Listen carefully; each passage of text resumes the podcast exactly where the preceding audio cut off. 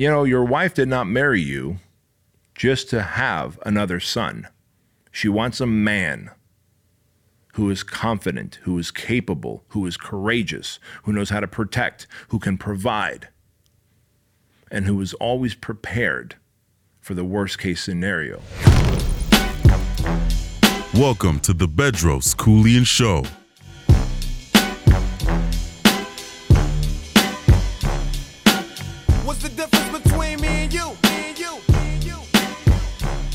Back when Q was rolling with Lorenzo in a Benzo, I was banging with a gang of instrumentals. So I got to thinking the other day the responsibilities that moms and dads have in raising their sons specifically. I came to the conclusion that moms are really good at turning babies into boys. But it is the dad's responsibility, the father's responsibility to turn that boy into a man. Then I got to thinking, how does a weak boy become a strong man? Well, it really can't unless you have a strong male figure in his life. And therein lies the problem. Therein lies the problem. And so today, guys, on the Bedros Keuilian Show, we are going to talk about how weak boys become weak men and they create weak cultures and weak communities and weak countries. And sadly, empower the big government. And while I'm not a conspiracy theorist, I'm not someone who necessarily subscribes that it's a uh, big government has this agenda to take our possessions and properties and monies. I am here to tell you that no matter the situation, absolute power is absolutely corrupt. So if you and I, as citizens, are unable to maintain power, then that power will be taken by those in power. That power shows up in the way of freedom. That power shows up in the way of money. That power shows up in a f- way of uh, your right to bear arms. The power shows up in the way of right to free speech. And if you are not protecting your right to bear arms, to make money, to to to move about, then those rights will be infringed upon. That's just how it is. Absolute power is absolutely corrupt. And today on the Bedros Keuilian Show, we are going to talk about the solution of how weak boys became weak men and how we will strengthen humanity again, one young man at a time. But uh, there's this quote that I've heard, and the quote goes something like this Strong men create good times, and good times create weak men. Weak men create bad times, and bad times create strong men. So you see how it's a cyclical event. And when you think about building up to what happened on September 11th, 2001, we were experiencing good times building up to that. We were experiencing good times building up to the 9 11 tragedy. The economy was great, everything was going well. Remember, it was the whole dot com growth, right? And money was moving about. And when there's good times that last too long, those good times begin to weaken men. And if there was any any blessing, and it's hard to even look at it this way, but if there was any blessing that came out of the 9 11 attacks on our great country, it's two things. One, this country was most united, most patriotic the following day, September 12th, 2001. And I pray and I hope that one day we will get back to that level of patriotism, unity, community, and pride in our country and in our people. Make no mistake about it.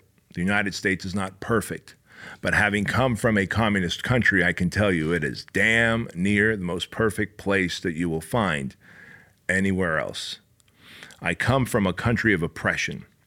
Remember, I escaped the Soviet Union, Armenia, And my family and I came here when I was six years old. I went back to visit Armenia in my early 20s.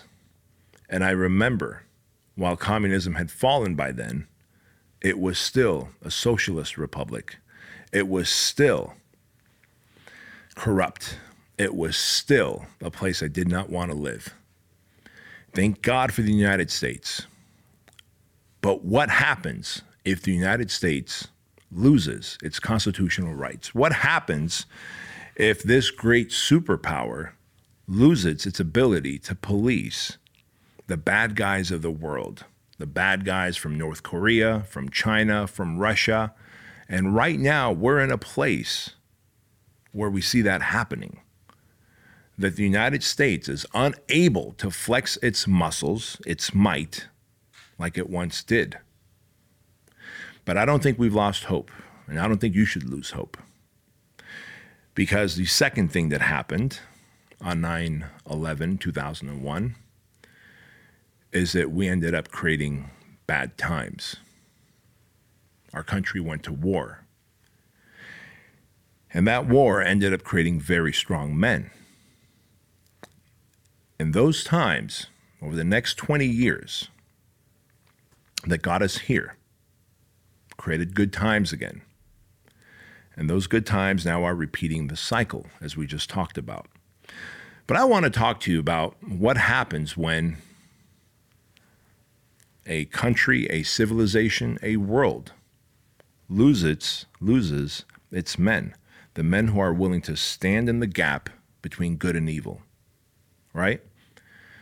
Don't for a moment think that that can't happen. Let's just go back and think about what happened in Canada. You know, those truckers were protesting peacefully. And look how quickly their bank accounts were locked down in Canada, right? That's because they don't have their constitution rights. They don't have the constitution. You look at what happened in Australia during the pandemic. Children were being torn away from their parents and locked up against their will. All for what? As the facts about that virus is now coming out, was nowhere as deadly or threatening as they made out to be. Yet they caused so much trauma, so much harm, and it was so damaging to generations to come that the suicide rate in adolescents and teens has skyrocketed. The drug abuse rate in adolescents and teens has skyrocketed. And I believe that had it not been for the Constitution, that we in this country would have suffered much more than we did during the pandemic. And so, if we can't protect the Constitution, your First Amendment, your freedom to speech, is protected by your Second Amendment, your right to bear arms. And if we can't protect the Constitution and Bill of Rights as a whole, and it slowly begins to erode, then that absolute power who is eroding the Constitution will begin to become even more absolutely corrupt. And so I'm convinced that we are always just one generation away from losing our freedoms, from losing our liberties, from losing our constitutional rights. We're just one generation away because if the next generation is not willing to step up to speak up, to use their voice, to use their constitutional rights, to, if needed, exercise their might, then we will lose this great country that we have. And so, what I've learned is that big media, government, and the folks who try and exercise their absolute power in the attainment of more power have done a great job over the last two decades in eroding masculinity. So much so that they've actually termed the phrase toxic masculinity. Really, does toxic masculinity even exist, guys? I don't think it does. There is no such thing as toxic masculinity. You're either masculine or you're toxic. And I want to challenge you to offer me a different perspective. Because if you're masculine, then you'll sh- you're chivalrous. You're willing to open doors for people. You're willing to say your please and thank yous.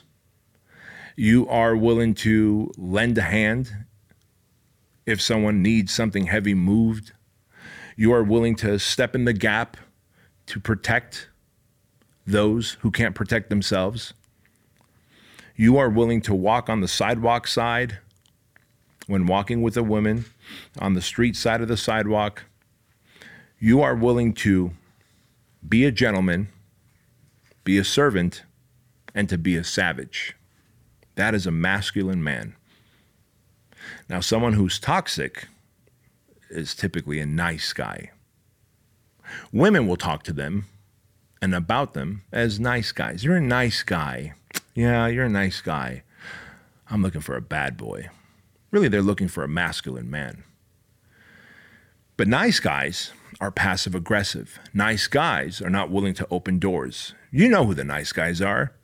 If you and your lady leave the house and you're walking to your car and you go to your side of the car and she goes to the passenger side of the car and she has to let herself in, you're probably a nice guy. I can tell you're not a masculine guy. you are not a chivalrous guy.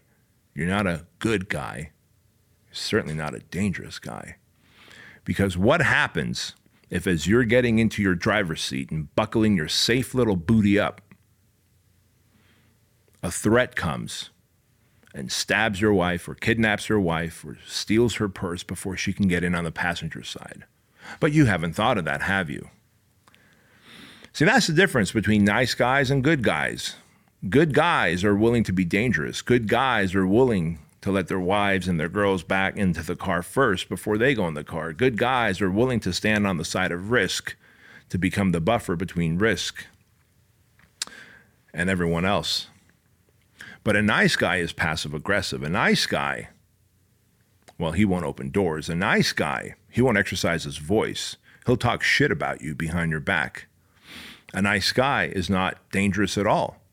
And in fact, nice guys are the most dangerous people because they will stab you in the fucking back.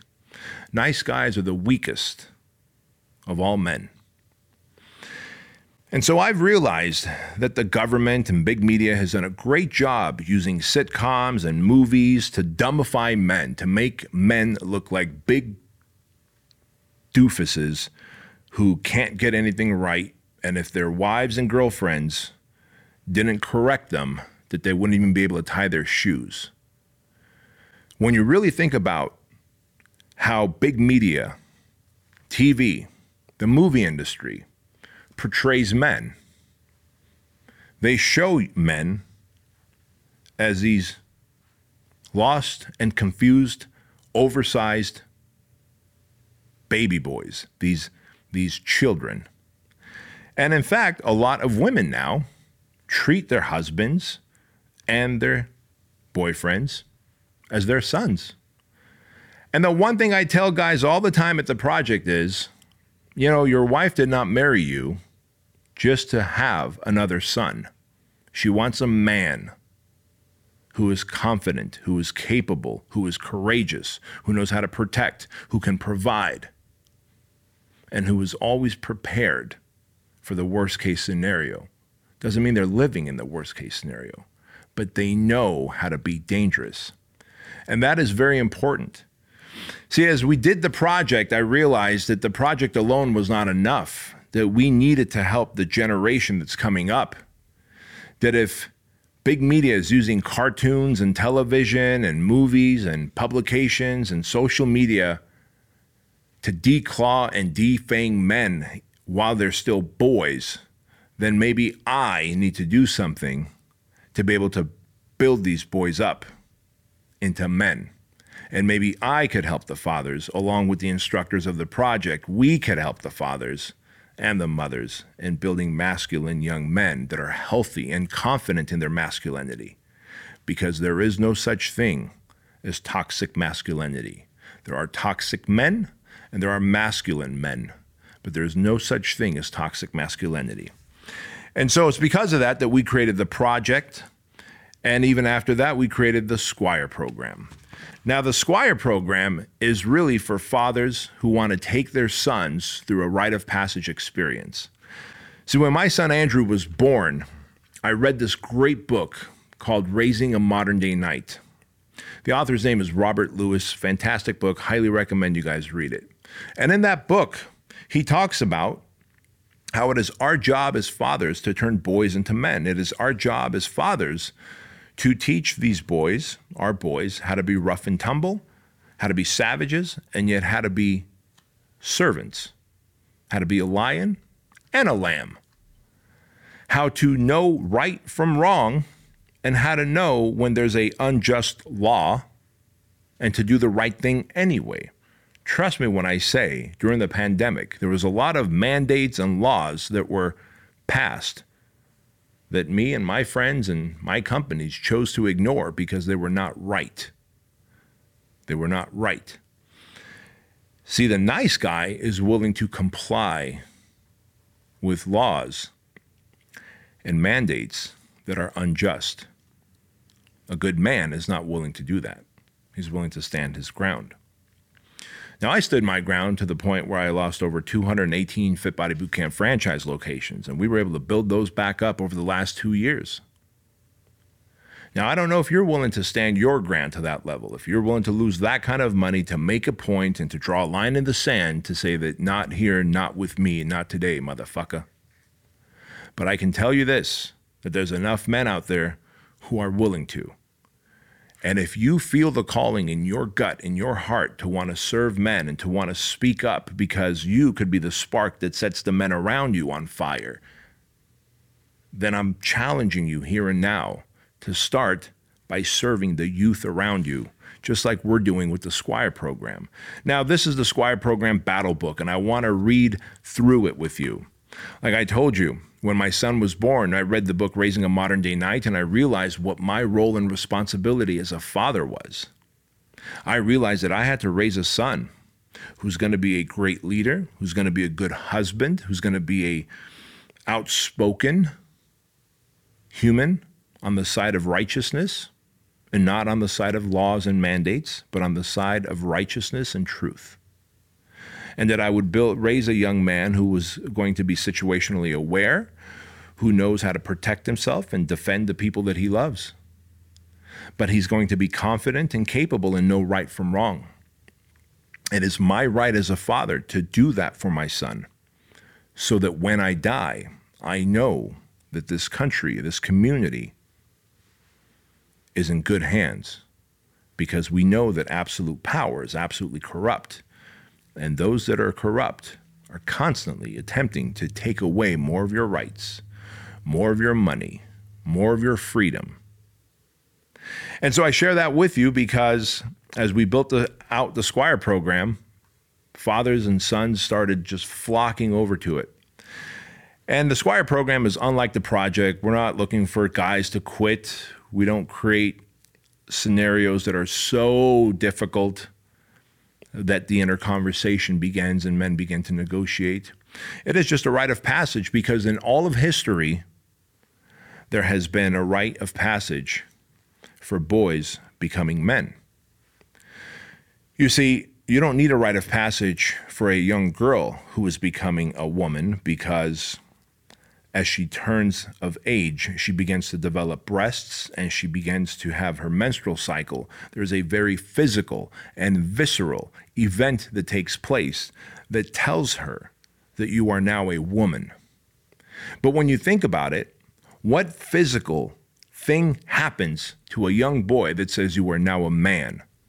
That you are no longer a helpless little boy, a child, a dependent, but you are now in a position to get a seat at the table with the men of the tribe to be able to learn how to protect, provide, preside, be prepared to go to battle, to serve, to be savage, to be servant.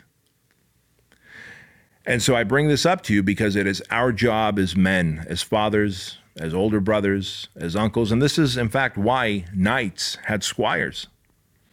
When you think about it, a knight had a squire, and the squire's job was to tend to the horse, to clean his armor, to, to take the blood off the sword that he went to battle with.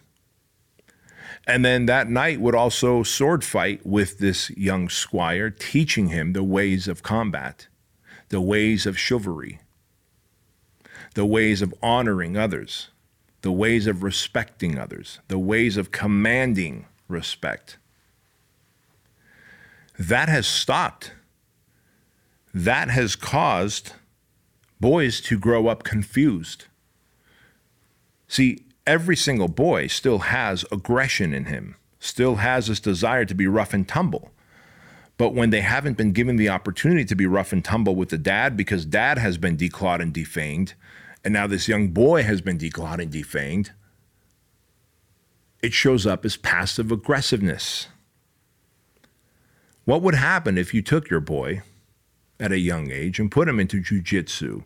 You put him into some active sports where there was combat, there was conflict. You would now have a young boy who's more confident and capable. You would now have a boy who has tested himself against others in his age group and knows his capabilities and capacities. You would have a boy who knows how to give feedback in a scenario where there's conflict. But when that boy has not experienced any of those things, he grows up to be a man child who is passive aggressive, a nice guy, backstabbing, unable to communicate his thoughts, emotions, and feelings, and soon gets put in this category of, oh, he's a nice guy, but I wouldn't date him or marry him. And on the off chance that someone does find you interesting enough, they're just going to treat you like their second or third or fourth child. You're just going to be their boy. Now, I don't know about you, fella, but I'm not looking to be anyone's boy.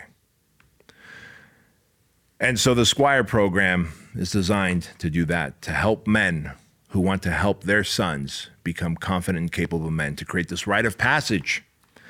And so I want to read through the battle book that we have for the Squire program here because this is something that I read to the boys and we give them all a copy like this.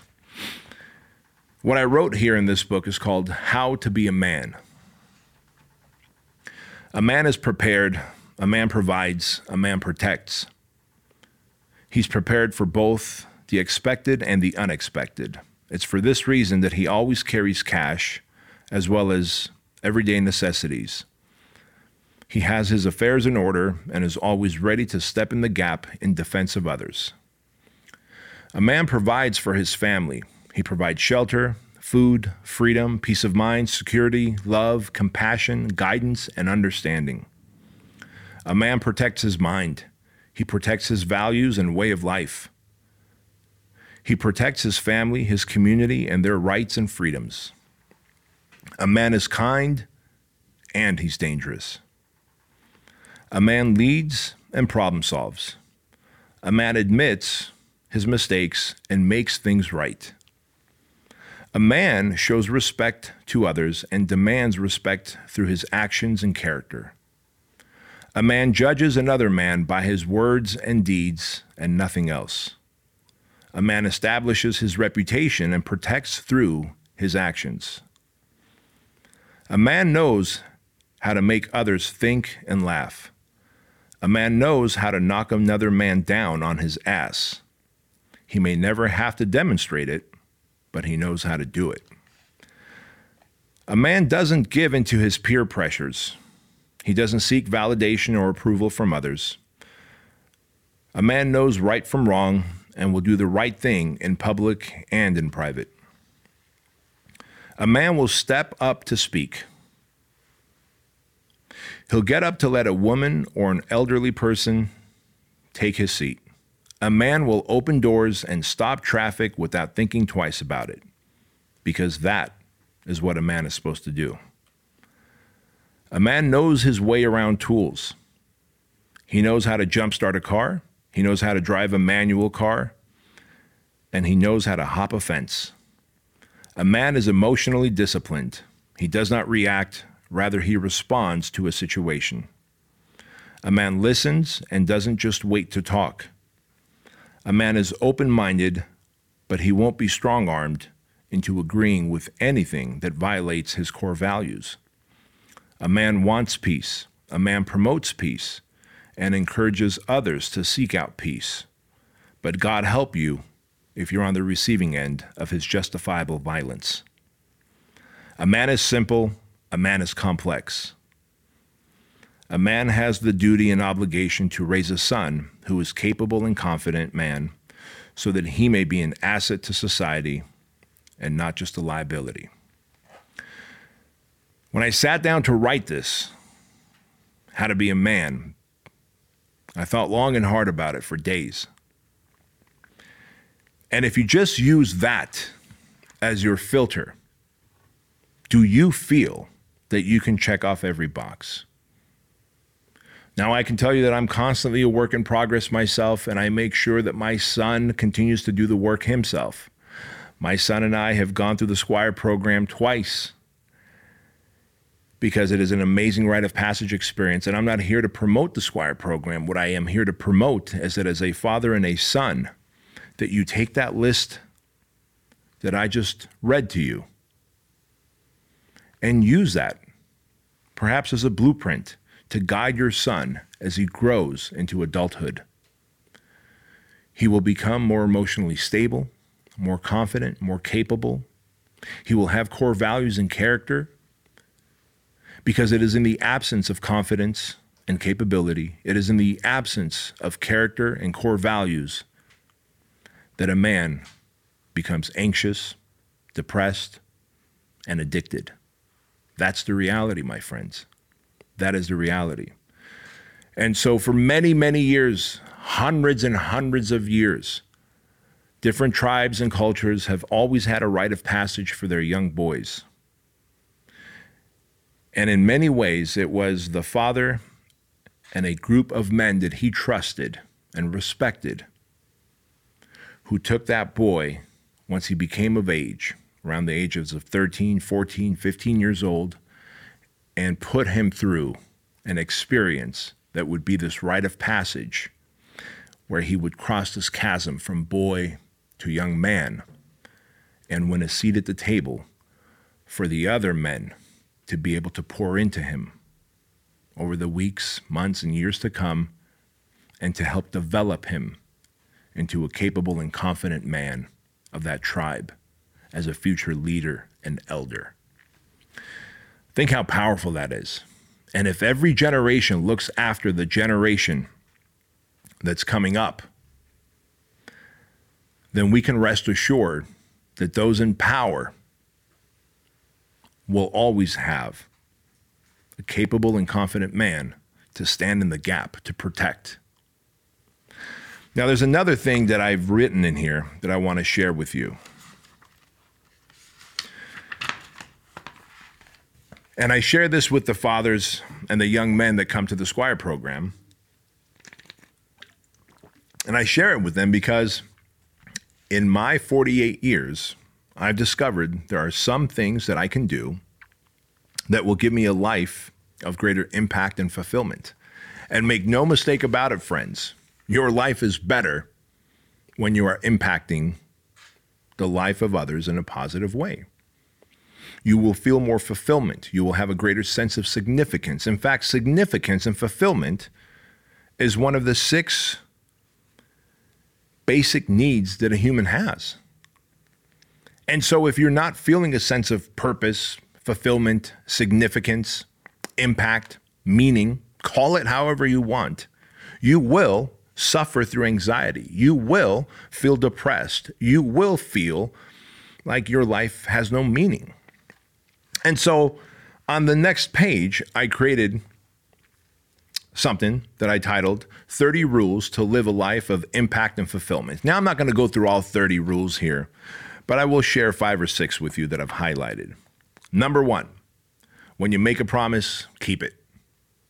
Think about it. When you make a promise, keep it. How often do people make a promise to themselves or others and don't keep that promise? They flake out on their friends when something easier or more fun comes up.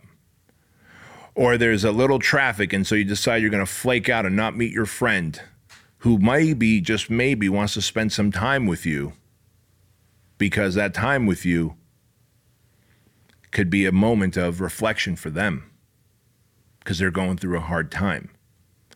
How often do you keep a promise to yourself that I'm going to set the alarm the night before, that I'm going to wake up at 5 or 5:30 or 7 a.m., whatever time, and then you hit that snooze button, you're breaking a promise. And each time you break a promise to yourself or you break a promise to others, you end up eroding your credibility. You end up eroding the reputation that you have with yourself. And if you're wondering where personal confidence and self esteem comes from, I can tell you this that confidence and self esteem is a byproduct of the reputation, the credibility that you have with yourself. And if you are a constant and consistent promise breaker, then you will unfortunately find yourself in a place of low self esteem, low confidence, and you'll feel like an imposter.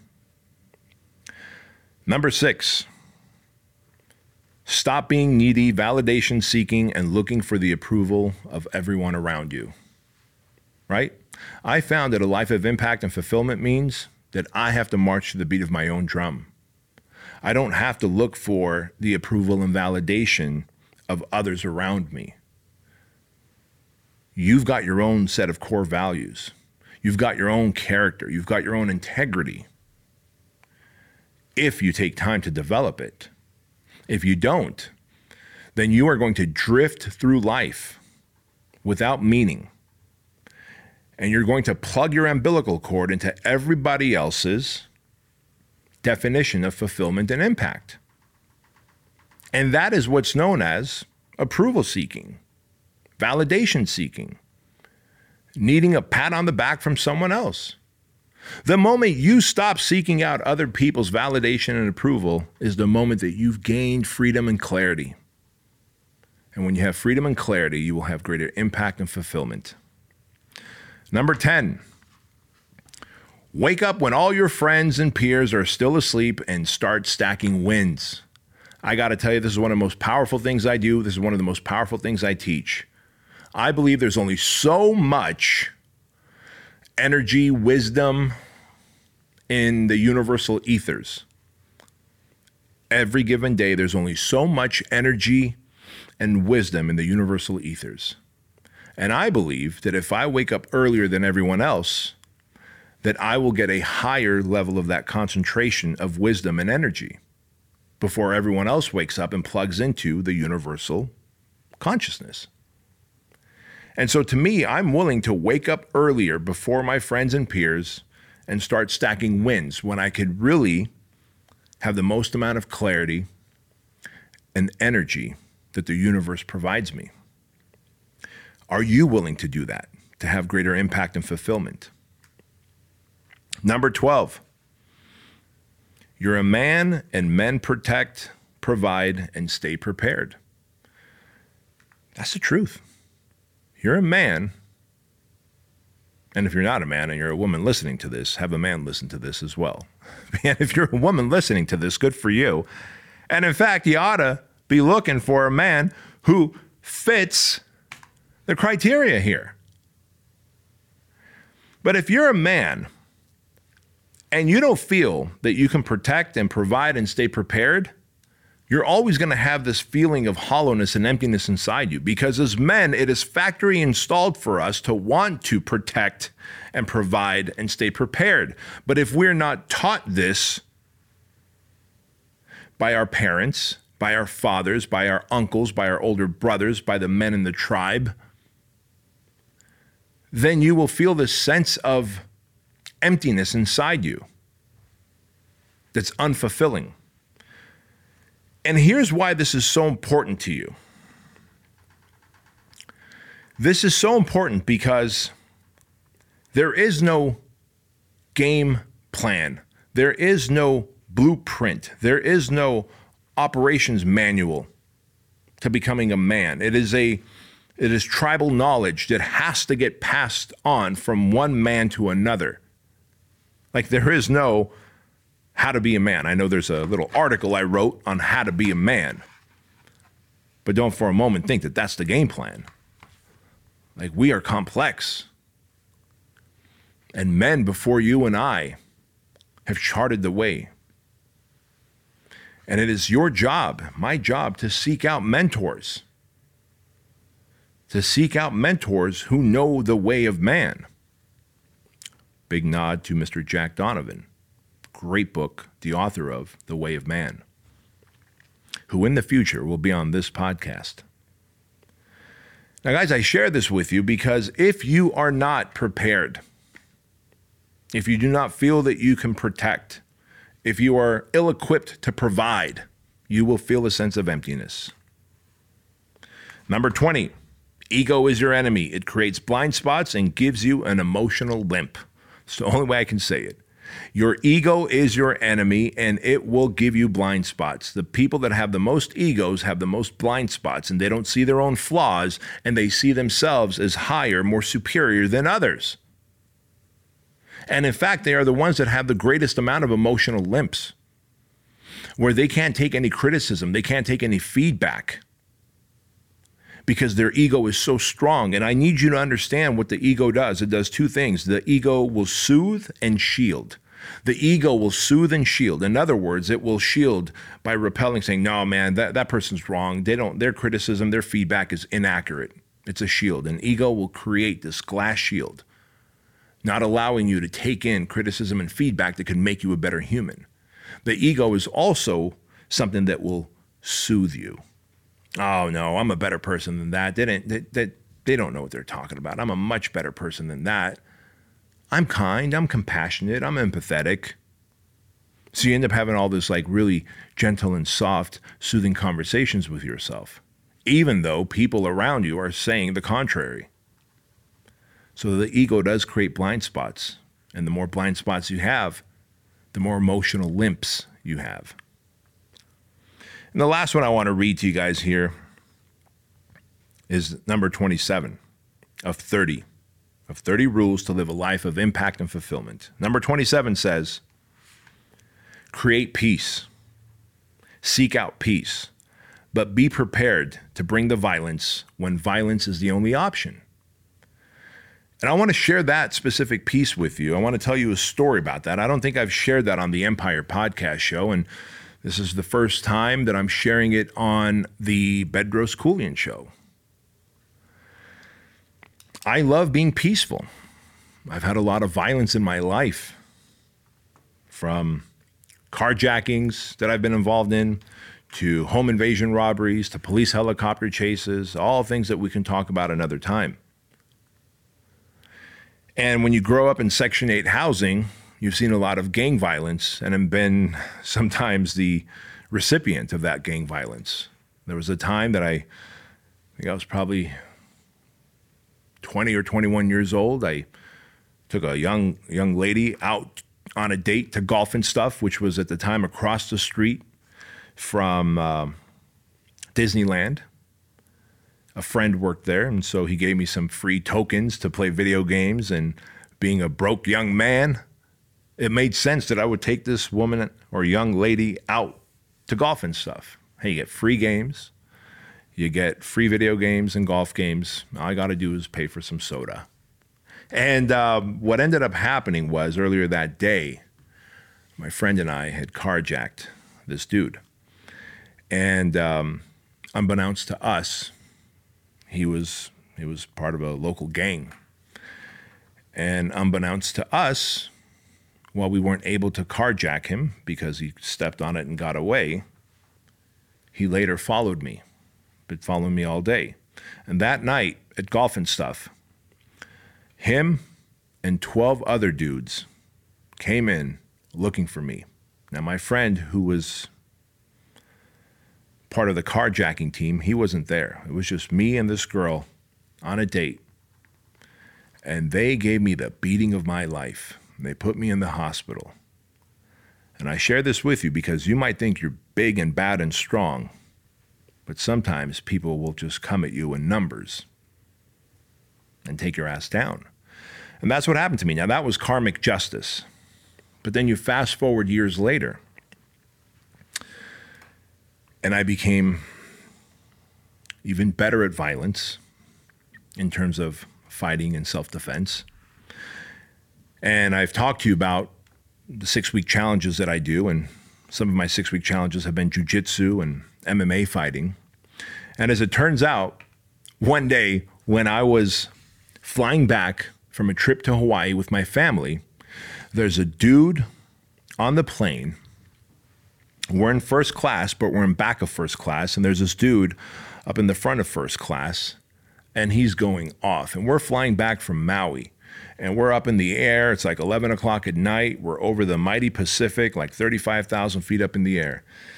And this guy is losing his shit. Like people around him have cleared the way. He's making the gun gesture and he's hitting the seat in front of him, and people are freaking out. Now, this was just a few years back. Now, I know that this is post 9 11, so I'm thinking any minute now, like the flight attendants um, are going to give us the nod and we're going to tackle this guy down. And so I look at the guy sitting across from me and we kind of gave each other the nod, like, hey, you got this? Yeah, all right, great. We got each other's back. And I was convinced that if he and I got up, everyone else would.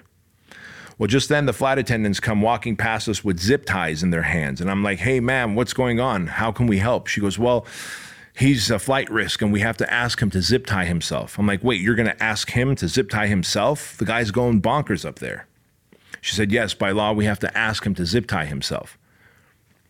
Well, so they, the this woman, flight attendant, and two other flight attendants cut in front of him and create this wall of humans between him and the cockpit. And you could see that she's gesturing and saying, Hey, you got to put on these zip cuffs. And now he stands up and he's yelling at her and he's foaming at the mouth. He's going bonkers. She looks up at me and the guy sitting next to me and just starts waving her hands and says, Help. And we go running up. And as I get up in front of him, he looks at me and he goes, What are you going to do? And he goes to push me and shove me. And just like Aaron Weatherspoon had taught me, because I was I had just finished doing the six week MMA challenge with Aaron Weatherspoon. At the time, he was the King of the Cage welterweight champion.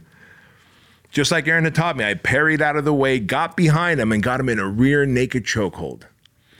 And I'm like, holy crap, this dude is bucking like a bronco. Now, keep in mind, I'm wearing my Hilo Hattie Hawaiian shirt. I've got shorts on and I've got flip flops on. So I've got very poor traction and I'm sweating because I'm so nervous, man. And I'm sliding out of my flip flops and he's taller than me. And so when he stands up straight and he lifts me up, so I cinch up harder and I remember what Aaron had told me take a deep breath. And when you do, you constrict those arteries even more. And sure enough, he crumpled down. So now the other guy who came to help has got the zip cuffs and he's trying to wedge the zip cuffs between my gut and this guy's back. And I'm not getting off this guy's back. I'm like whispering in his ear. He's still bucking. Now he's on his knees. He's still bucking. And I'm like, buddy, relax. Everything's going to be fine. No one's dying on this plane. What the fuck is the matter with you? My wife and kids were looking at me like, what the fuck, man? Because I go on all these business trips and there's never an issue with the plane or any passengers in it. And now I'm on a trip back from Hawaii, and this guy's losing his shit and he's a flight risk. So, since the other guy can't wedge the zip cuffs between my gut and this guy's back to get his arms back there, I'm like, all right, what would Aaron do? What did Aaron teach me? I'm like, all right, guillotine chokehold. So I quickly switch around. I get him in a guillotine chokehold. Now I got this guy's head. I'm cinching up again. He's getting limp. And that creates the opportunity for the other guy to zip tie his arms behind his back. We sit him in the very back of the plane, and me and the other guy take turns every hour sitting next to him, just as a guard, uh, while the plane flew to LAX, where once it landed, LAPD was there and they took him away. Uh, but I got to tell you, had I not been prepared and had I not been willing to stand in the gap, I don't know how that flight would have ended. I don't know if he was on drugs. I don't know if he had a weapon. I don't know if he had access to a weapon. I don't know if he was going to try and ram that cockpit door open. What I do know is I did not want things to end in a god awful way of this plane going down with me and my beautiful family in it and hundreds of other passengers. And so I was willing to step in that gap. Now, thank God that I had someone train me just even for six weeks earlier. He had trained me in MMA, and that limited amount of training gave me the competency and the courage to do what had to be done. And so I ask you, will you pass those skills on to your son of being courageous, of being a servant, of being a protector, a provider, of being prepared? Because if you don't, then many, many years from now, when you and I are gone, there will be a generation of even weaker men who will not stand up to a violent person like that on an airplane, who will not stand up to government that is constantly and consistently looking to erode your freedom.